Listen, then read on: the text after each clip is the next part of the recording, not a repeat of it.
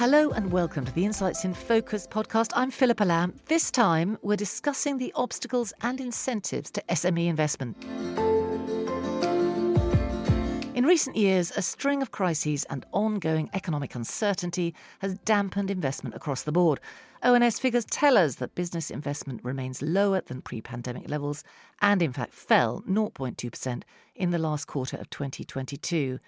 And when it comes to SMEs, there are particular issues influencing their ability and willingness to invest.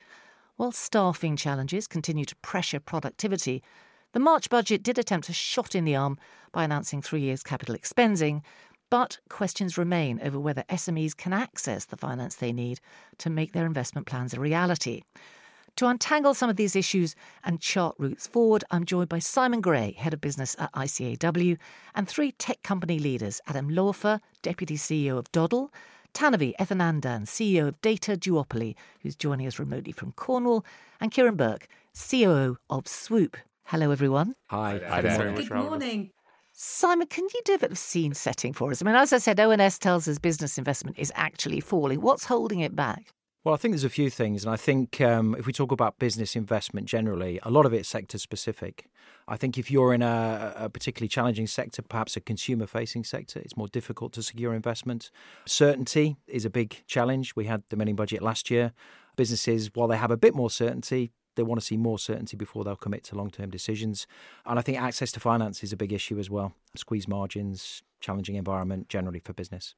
But we've been talking about, you know, the need to raise productivity for years, haven't we? And capital expenditure has got to play a part in that. Absolutely, absolutely. But in terms of capital expenditure, you, you have to be able to secure the funding to do it, and you have to have a long term vision as to where you're going to get to. And we've seen a, a, huge amount of instability in terms of the economy, lots of challenges that haven't necessarily been anticipated. And I think businesses are nervous, and they're nervous to spend, albeit you know, business knows that business needs to invest to secure long term growth. So, your sense generally is the actual capacity to access financing, it's still very sector specific. It's challenging, dependent on sector. And I think your, your traditional routes to finance, traditional bank lending, there's perhaps more caution. Of course, interest rates have gone up, so it's more expensive for smaller businesses.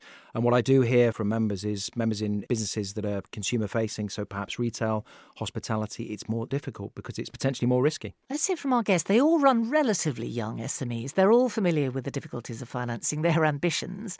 I mean, Adam, I think yours is the oldest business at the table. Uh, tell us a bit about Doddle, you know, what you do, how you finance your growth to where you are now. Doddle is a B2B software business. We license our technology products to logistics businesses globally, providing solutions in the spaces around the delivery and receipt of e commerce orders and the return of those orders. And this is first mile, last mile? Exactly. Primarily? First yeah. and last mile. Okay. Exactly. When we launched the business originally, we operated in the same space, but we were delivering an entirely different business model. And the business was launched as a joint venture to build and roll out a UK national network of pickup and drop off locations. And the Network Rail relationship allowed us to access retail locations at the busiest train stations around the country. So you were teamed up with Network Rail, and then four years later, you had Yeah, to pivot. Four years into the journey, we, we pivoted the business. We had been approached by them by a number of the, particularly the retailers who offered our locations to their customers for those services.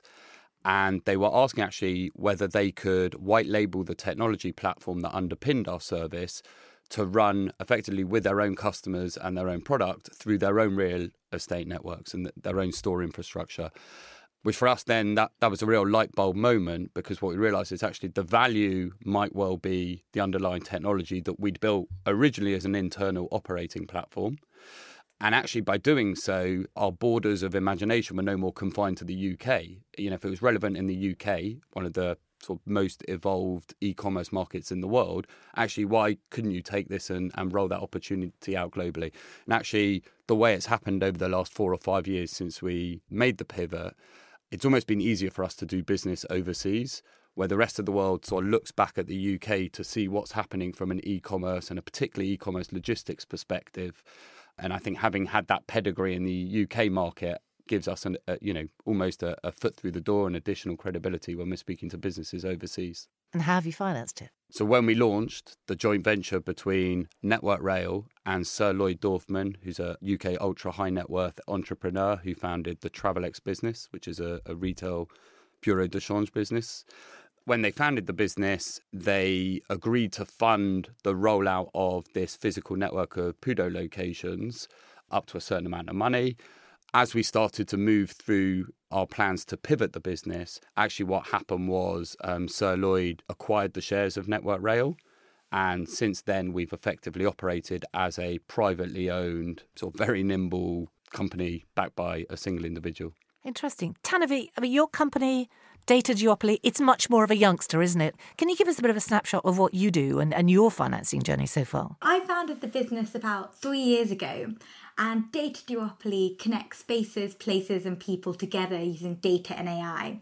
And what that means is we've all seen what Waze did with crowdsourced location data for the automobile sector, and we're doing the very same for footfall and places. So we started off life actually in an incubator um, based down in Cornwall that was EU funded, where it took individuals who were motivated and had their skill sets to set up a business. And during that time, I saw a problem in the tourism and leisure industry where people understood how many people were in the site through ticket sales, but they didn't understand how people were moving around the venue. And we've all been there where we've seen staff members standing there with clickers. And I just thought there's got to be a better way to do it. Surely there's a way to capture that data and also provide people with real time information.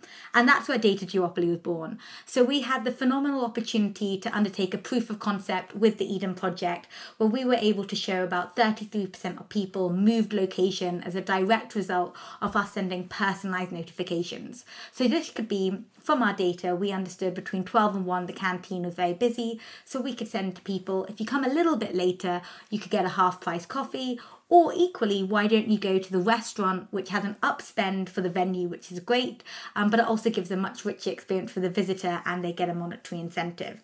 And on the back of that, we actually managed to secure work with the National Trust Tin Coast Partnership, where we worked with three World Heritage mining sites. So we financed that actually through the incubator. We had a little bit of support, but it was all completely manual. And it was time we started growing our team. So we were very successful in a pre seed round of just shy of a quarter of a million pounds that closed in Q1 2021. And we had support from the European Space Agency, which was incredible. And that was for our use of downstream satellite data. The premise of we map venues using satellite data. That's how we capture that data. Going forward, a little thing called the COVID pandemic hit the industry we were operating in. And very understandably, venues had to close their doors. And although data about footfall was more important than ever, innovation budgets were cut. So at the same time, we were speaking to high streets and we were speaking to councils, and they were having a huge problem about how do we rejuvenate the high street and how do we make it exciting. So we pivoted and adapted what we had to the sector, and we're thrilled to be launching in Falmouth Town, which is a multi award winning town centre, really to promote what's going on, showcase the fantastic experiences on the high street, and capture that footfall data. And one thing that we find really exciting and encouraging on our journey to date is the amount of support that we've had. But yes, we are now undertaking our next, we're launching on a seed round. Um, so that's our next stage of growth, as we're also having very exciting conversations with sort of um, working with operators in the transport sector, how to integrate our technology. But as a short summary, that's where we are to date. Have you got a date for that seed round, Tanuvi? Yeah, so we're just launching it at the moment and we're hoping to close um this year Q2. But as with everything, that's an ambition, so we'll see how we get there. Ciaran, same question to you. Tell us about Swoop, how you financed it so far. Swoop is a, a, financing platform in its own right. So, two sides of the spectrum probably to chat through. What we do is we help small businesses access finance. For us, it's all about looking at the whole of market. So, we'll look from lending, investment, and grants. Uh, initially started out in the UK and Ireland, but the proposition isn't unique to any country. Small businesses are kind of the backbone to most things, employing the most people, adding the most to GDP. So, we're now able to serve the European, North American, and Australian markets. Ourselves as a business, we're a bit of a case study of our own platform. So, to kick things off, there's a lovely scheme in the UK called the Startup Loan Scheme. So, as a new business for within the first three years of trading, you can get up to £25,000 per director, flat interest rate of 6%, interest free over six months, spread over five years. Pretty good deal. Uh, so, got one of them. We also then went to Enterprise Ireland. They're the largest private investor in European businesses and they help give you early stage capital, but you have to match fund that. So, we got 300,000 euro from them. And then we use a scheme in the UK called the Seed Enterprise Investment Scheme, where you can raise off private individuals and they get a kickback from a tax perspective. So if I give you 10,000 under SEIS, I can get 5,000 back from HMRC essentially. Excellent scheme. Uh, they've just updated rules. So as a business, traditionally you could take 150,000 under SEIS. You can now take 250,000. So we took the 150,000 and got some more angel investment, paired that with the Enterprise Ireland that allowed us to kind of get operational, kick things off. So that was about we started the business May 2018, so it'll be five next month. So got that, started building the the website out, getting a bit of traffic, uh, showing kind of product market fit. Uh, from there, we looked at the kind of more grants competition ecosystem. Uh, we saw uh, the regulator, uh, Competition Market Authority, were trying to do more in open banking, and Nesta, who are an innovation agency in the UK, were wanting people to do more in that space. So we thought that really suited our proposition. So we entered that, and unfortunately, we we won that, which was great, in that we got some funding through it, but also got us some great connections into the, the banking sector. Uh, we then also entered a competition uh, called the, Biz- uh, Business Competitions Remedies Fund, uh, which we we were a, a, winner of that. So it was again a, a grant based competition. And then most recently, we did a Series A about 15, 16 months ago through some of the original funders within within Swoop and brought in two or three new uh, venture capital funds as well. So a real amalgamation of, of different pots of, of money and, and sources, but it's kind of got, got us to where we are today.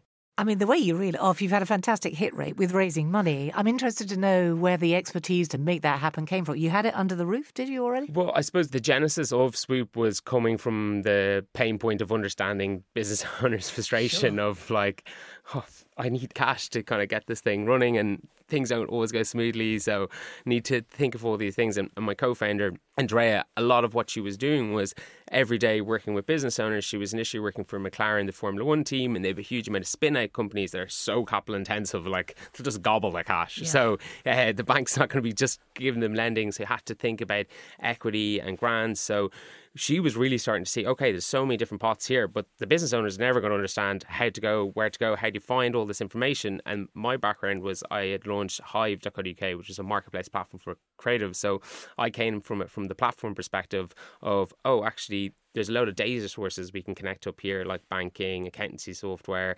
Companies House in the UK is a wonderful API. Uh, so we can kind of gather all that information up, help the SME understand what their financial position is, and then start to unpick all these different options out there because the big challenge is just awareness and education a lot yeah. of the time. Because, like Simon's absolutely right, there's a really tough time for lots of businesses in sectors like retail and construction because banks aren't looking so favorably at them. So they have to work a bit harder. So you find that with your clients, do you, that it's really, it's still very sector specific? It, it, it, can be, but there are solutions for those sectors. It's just a bit harder for them because, like, traditionally, you'd always go walk down the street there's my bank, my local bank manager, it's there. But the strategy of the big banks is not to give that one to one relationship with a business owner anymore. Their strategy is one to 500, one to 1000, and serve those larger S's or bigger M's.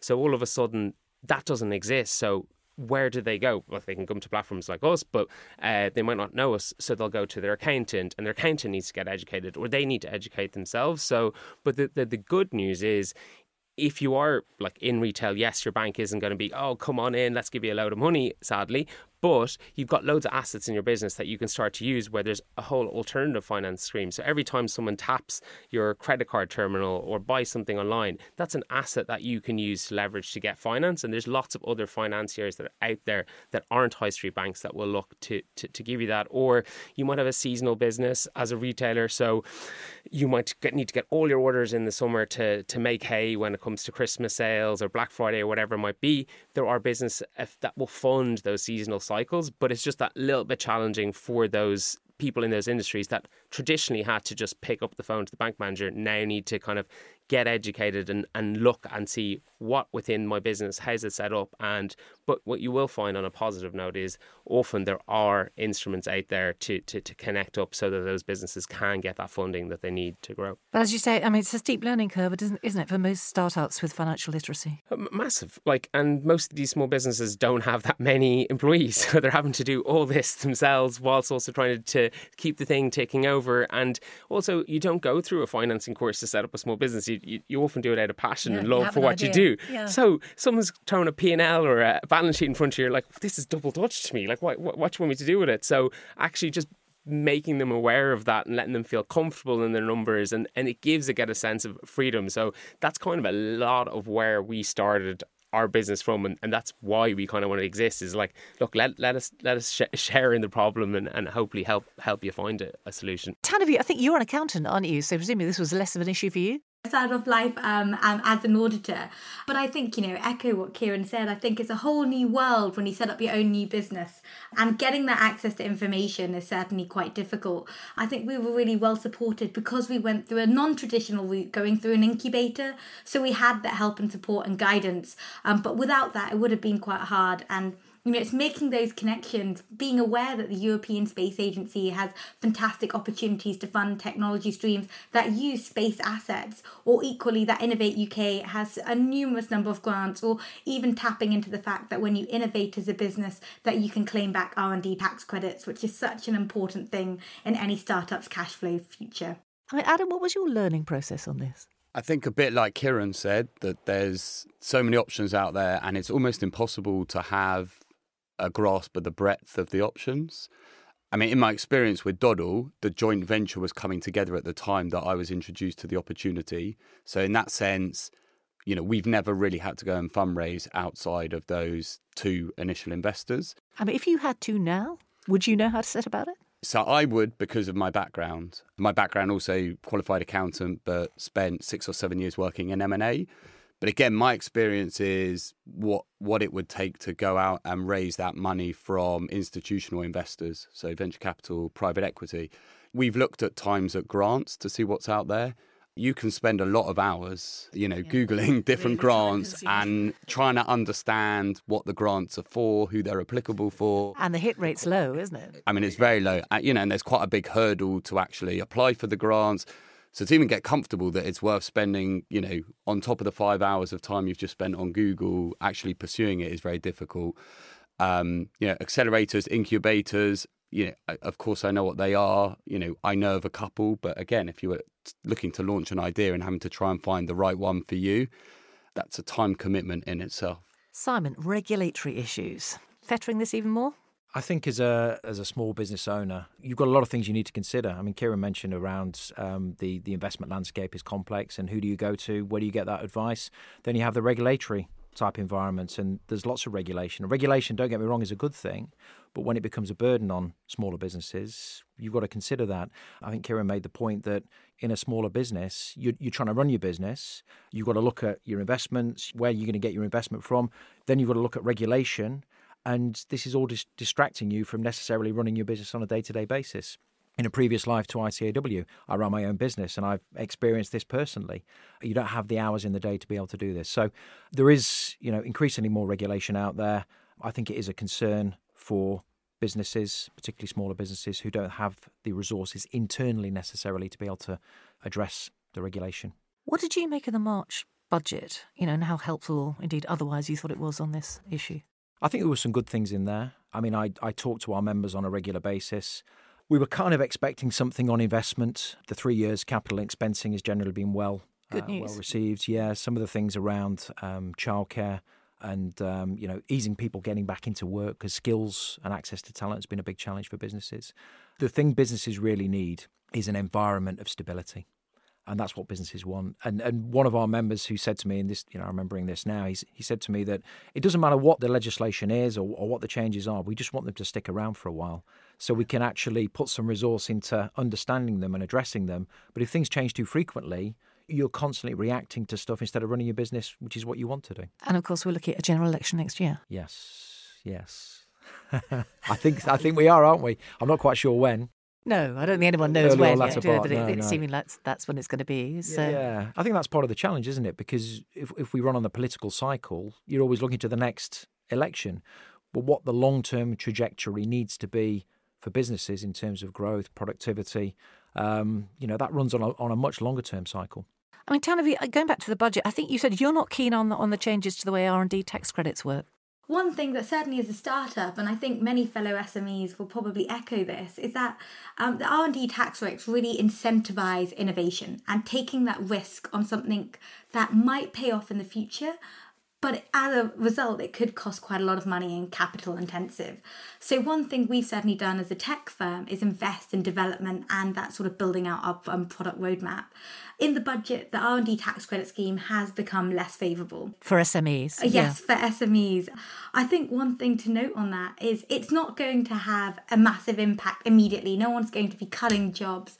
But what it will do is potentially make future growth plans less ambitious. And it will certainly impact cash flows in the future where previously you were expecting so much back in the next year's tax cycle, but actually now you might be taking a less risky approach, which I think could stifle innovation. And I think our colleagues in life sciences will be most particularly affected in this. And what's the feeling in the room about that? Would you agree? Completely. There was uh, some slight concession on the last budget, though. It's hard to keep up because we've had so many of them. Yes. But uh, essentially, one of the, the, the, tweaks on the kind of more harsh R and D rules uh, was you weren't able to recoup anything on your investment if it wasn't happening within the UK. So for a lot of SMEs, because you're budgeting, you are, normally will have some sort of website or technical expenditure.